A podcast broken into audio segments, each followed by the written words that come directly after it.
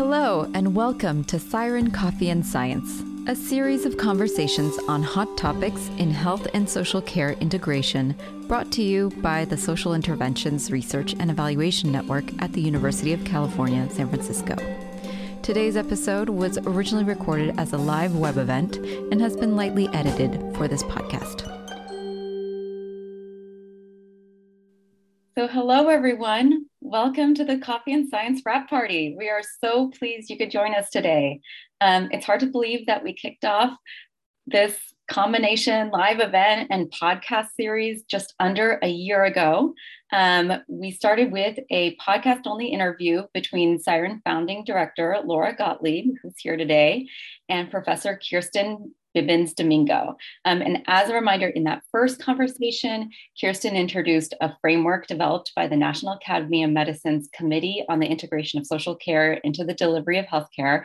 And that framework includes five categories of ways that healthcare systems might increase awareness first day of social context, as well as when and how they might act using that awareness.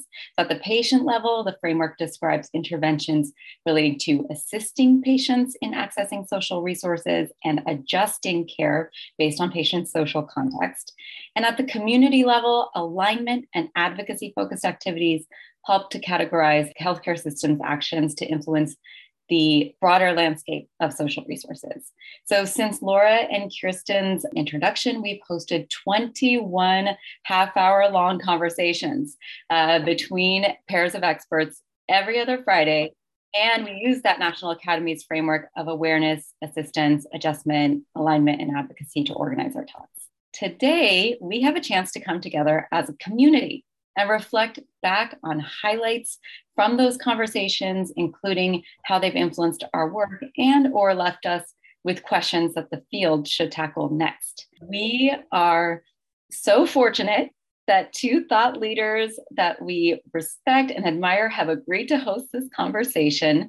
Bethany Hamilton is co director of the National Center for Medical Legal Partnership based at George Washington University in DC. And she is joined by Kelly Doran, who is an emergency physician and assistant professor of emergency medicine and population health at the NYU Grossman School of Medicine. And with that, Kelly, I'm going to hand it over to you. Thank you so much, Yuri. And I'm so excited to be here with everybody today. It's great to see so many people and uh, yeah i'm just thrilled to be here. I was you know really appreciated the whole siren coffee and science podcast. And i say that not just because they got me an awesome mug now but um, it was it was just wonderful. And you know yuri mentioned the five a's.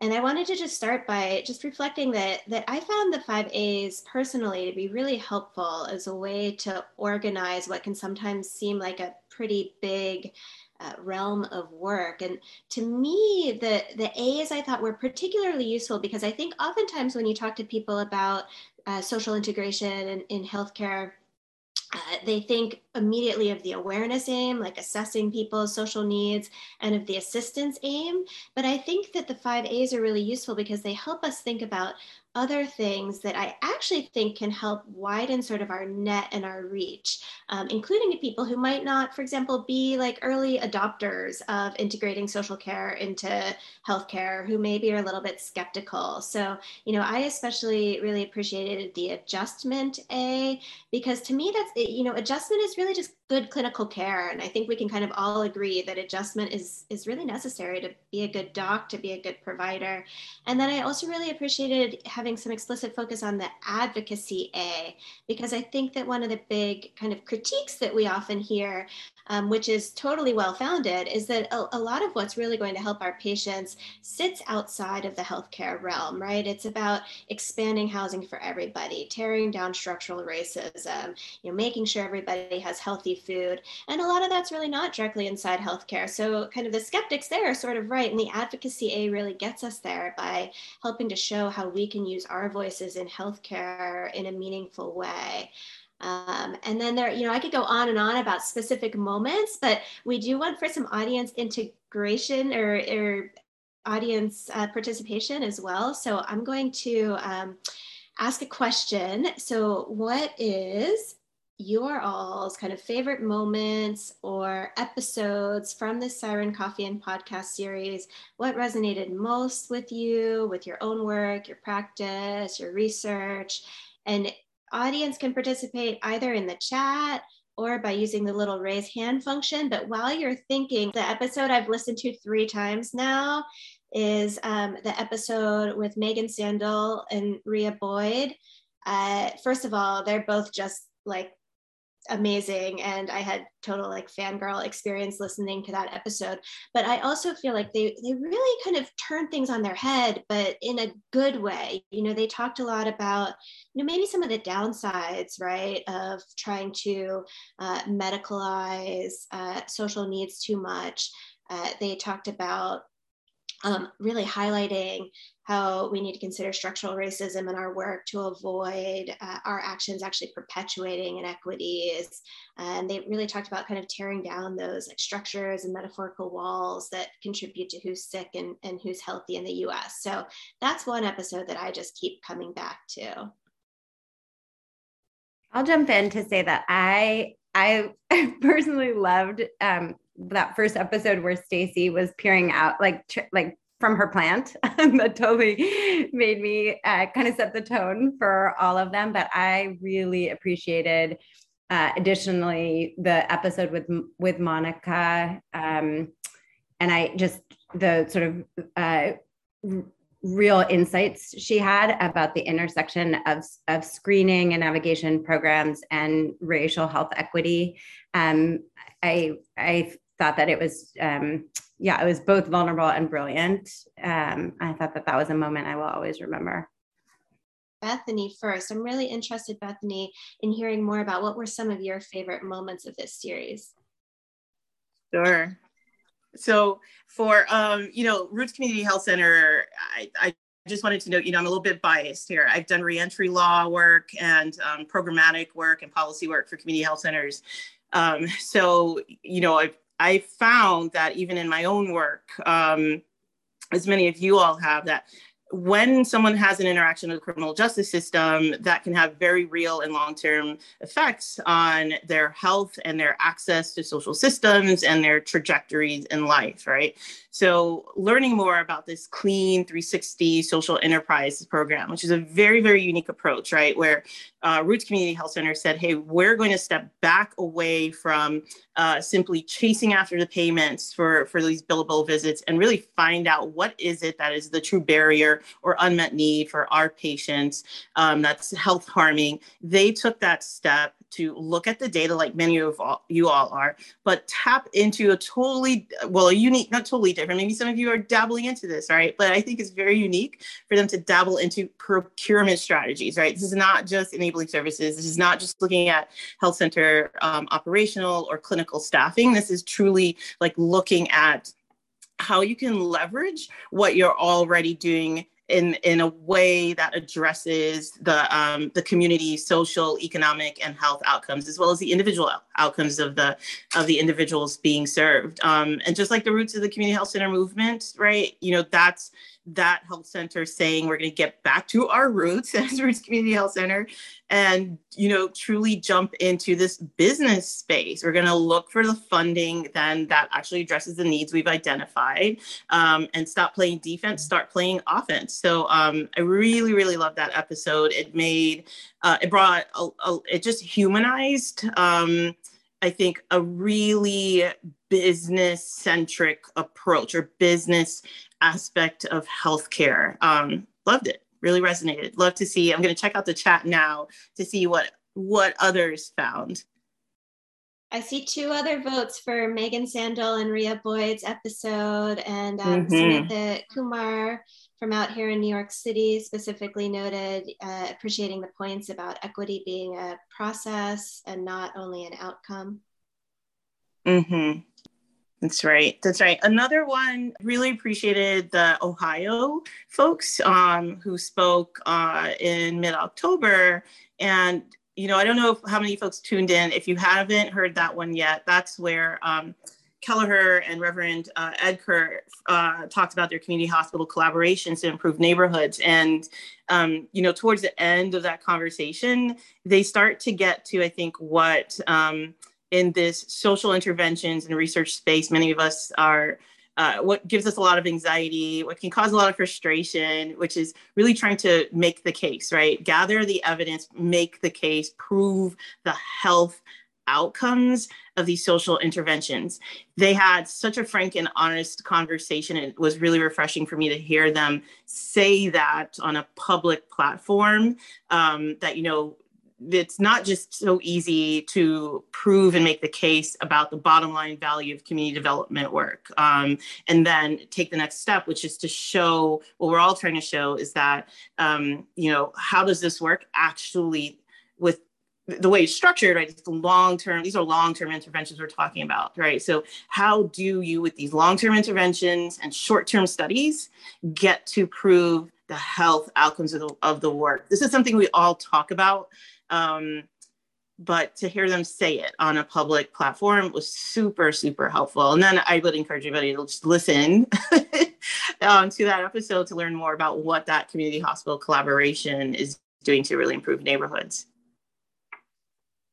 Ooh, I have like so much to say on those long-term outcomes, short-term research, but I did mm-hmm. want to I want to read a couple things from the chat too. You know, that um, somebody chimed in about the Ohio example, uh, also that it had highlighted the personal relationships that had been created through the work, and then yes. um, there were uh, somebody had written about uh, really enjoying the episode with Darlene Oliver Hightower talking about Rush and their work. Yes. And then this yes. I thought was a, a, great comment in the chat. I loved hearing from social workers and social work scholars. The field of social work has been doing this type of work in the healthcare field for 100 plus years.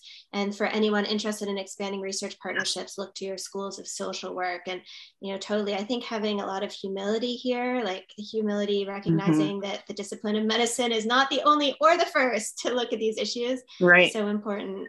Yeah, no, I really, I really agree with that one. You know, even when I talk about medical legal partnership, you know, I, I always come back to talking about folks who've been doing this for so long, the folks in social work. Um, and then I talk about justice, right? And say, you know, justice doesn't only happen in courts, right? And there are more than lawyers who can carry out or are responsible for justice. Same thing for healthcare.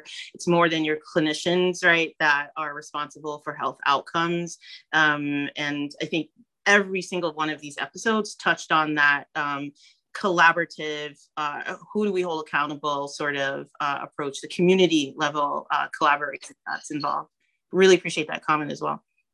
And I wanted to highlight another comment um, from Donna Castelblanco in New York City, really pointing to how the podcast inspired some action. So uh, she wrote, uh, there were so many incredible podcast episodes relevant to their work. Uh, top few were intersection of racism, discrimination, and social risk screening in clinical settings, community health workers and social care integration, and using clinical decision support tools to contextualize care. And these and many others overlapped with pilot projects and or inspired pilot mm-hmm. projects from Department of Health in New York City. So that's awesome to hear. Agreed, agreed. So, Kelly, I'm wondering if you got to mention, you know, some additional episodes that resonated with you. I know, um, you know, several folks called out that that political determinants of health episode. What were some of your favorites? Oh, thanks for asking me because there are so many favorites. You know, the one that I mentioned, but I do also want to call out one of the ones toward the end. I think it was episode 19 with uh, Pham and Mike Kaprowski on yeah. taking action on housing as a political determinant of health. That one I just thought was, you know, really you know in some ways like just nice to hear too because it, it talked about how our voices mm-hmm. from without within healthcare really can be powerful for advocacy also very timely right now in terms of uh, talking about the build back better act and some of the larger structural investments in housing uh, that that's really what we need to to push health forward for our patients Agreed. Agreed. It's like seeing policy also, or policymakers also swim upstream, right? Totally agree. scrolling through the chat to see what we missed. Harrison Alter mentioned procurement is a huge piece of anchor institution transformation and way underappreciated. And I think that was uh, mm-hmm. in reference to when Bethany was talking about the episode um, around the social enterprise. Mm-hmm. You know, I, I think back at the beginning of the pandemic, and this is alluded to in that same episode, right? How um, having that social enterprise approach allowed that health center to be really nimble and actually provide um, like you know hand sanitizers for the community right? There was around the country an immediate uh, recognition that all providers in all settings really needed ppe um, and i think you know policymakers, um, you know, unfortunately, just because of the systems, right, um, and and the structures in in policymaking are at play, even though the public health emergency was declared, um, it took a little bit longer to also leverage policies in place to bring that PPE to healthcare providers. So having that sort of um, business uh, social enterprise approach, um, I think you know something to be learned uh, from what Roots Community Health Center and others who've leveraged their procurement strategies. Um, that's that's really I think it's you know we need to carry that forward best practice right? How can you continue to look at your procurement strategies and the role that you can play as um, a business in the community? Um, sometimes that's a little bit of and this may also have been alluded to in the in the in the in that particular episode right? It's that um, thinking about or marrying the two right approaches being a nonprofit being a community-based provider along with being a business um, sometimes it's a little hard for those of us in the public interest or nonprofit space um, but there's proof in the pudding out in Oakland as to how you can make it work. Um, and they also alluded to themselves or, or call themselves, you know, a think tank. And so I think, you know, when we talk about the five A's, it's important to um, understand, you know, in advocacy, what is your role as um, the keeper of very rich data on um, the facts that will lead to the strong um, uh, uh, and effective advocacy approaches for the communities uh, that you're serving. Speaking of the Build Back Better Act, right? We need to know if what's being proposed uh, will actually work. The implementation is what will ultimately matter here. So, Kelly, I've got another question for you. it would be great to hear from you. What, if any, um, research um, do you think would actually help? Since we're talking about funding, right? Mentioned Build Back Better, and and in a lot of these episodes, it's talking about funding. What do you think um, in the research space would help make funding for social care more permanent? You know, we, I, this is the never-ending struggle. How do we make it more permanent, and how do we encourage more research? And are there places where you would venture to, you know, uh, say that research won't help? Yeah, this is a really important question, a really hard one. I'm also going to tap the audience to put your answers to this question in the chat because I think that we can all learn from each other. And, uh, you know, to me, I, I think in general, right, research in this whole field, like we're still, in some ways, like in very early days, it feels a little bit young still in terms of the research. And there are some areas, you know, uh, particularly around kind of the awareness A, the kind of assessing for social needs, where we have more research than others. Although there's still more that could be done there, right? About you know how how do we kind of do more precision assessing, and uh, how do we avoid kind of uh, perpetuating inequities, things like that. But you know, in terms of thinking about funding, I, I, think that the piece where we still need a lot of research is around um, doing more research that let us know what types of interventions work and how to implement them effectively in a way that makes sense. And I'm going to say something that's maybe counterintuitive when in terms of thinking about, you know, how do we sustain funding? You know, I think there's been a big focus on on ROI, right, return on investment, and how do we show that these these interventions essentially save the healthcare system money and I actually think we might need a little less of that and a little mm-hmm. more focus on mm-hmm. on the outcomes around making people healthy.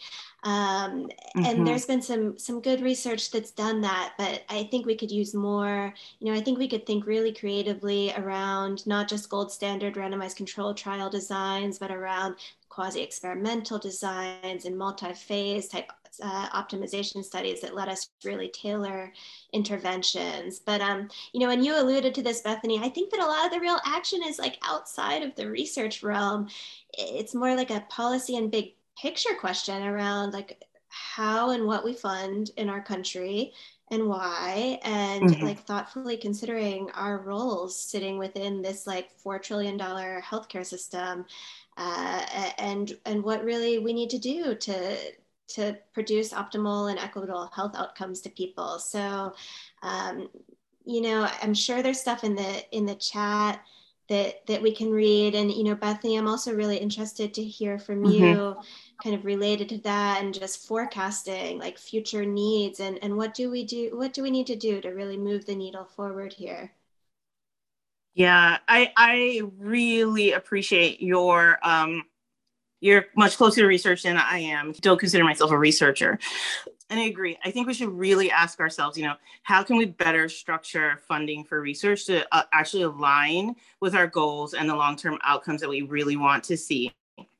How how do we pose the right evaluation questions? How do we set up metrics that um, even if what we find out in the end, right, um, isn't what we are ultimately aiming for. It's not punitive um, uh, and and undermining the entire approach, right? So we don't want to set up research and evaluations to basically um, prevent people from, you know, being open about the so-called um, not so good things that they found out as a result of their research. We want that to actually be applied so that you can improve whatever you are evaluating. Um, but I think it's key that we truly also ask ourselves, you know, how are we defining health? Um, Kelly, you you you hit the nail on the head, right? I think um, there are many systems at play here, and I really hope we can get to investing into social interventions without always thinking about ROI in terms of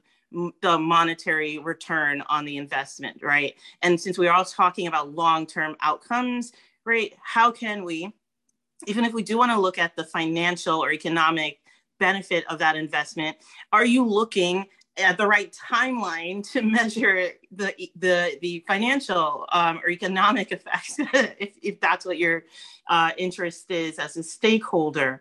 Um, so you know how do we structure funding for the long-term uh, outcomes? How do we define health since it is happening in more than just the healthcare uh, delivery settings?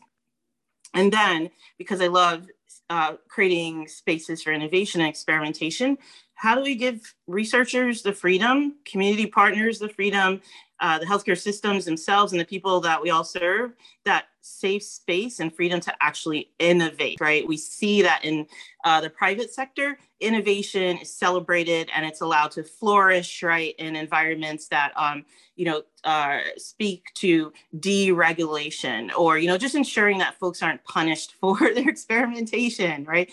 I think I think, right, those who serve um, communities that are, you know, um, long-standing, uh, you know, communities with unmet needs, they should have that same freedom to innovate without having so many strings attached, right? Where you're spending more time with administration than you are with the program itself this is not to say that folks shouldn't be held accountable, right, for the dollars uh, that are being spent. But what it's asking is, are you even being equitable in terms of like what those requirements are that you're setting for the funding to support the public health interventions, the social interventions, and the research?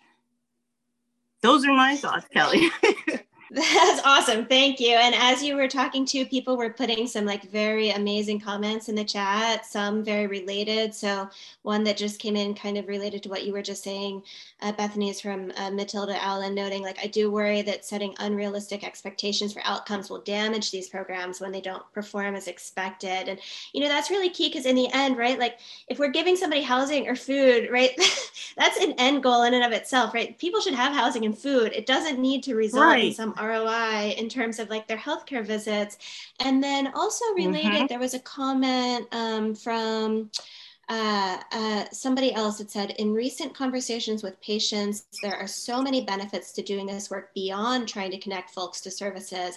I think better making connections and promoting for policies that improve communities are essential. But also, when done well, patients say they feel seen and cared for when their social contexts are acknowledged. And I, I actually think that some of the most powerful powerful research that we've seen related to this space um, has been studies. For example, there was a study by um, Antoinette Schoenthaler, who's from NYU, that that basically showed that that just having the conversation, the patients felt kind of more seen and acknowledged and better about their providers. That's right. That's right. You know, we we see this over and over. Even who uh, is the provider, right? Does that provider look like, speak like, come from the communities, or cultural competency that's being addressed, right? That leads to the trust factor.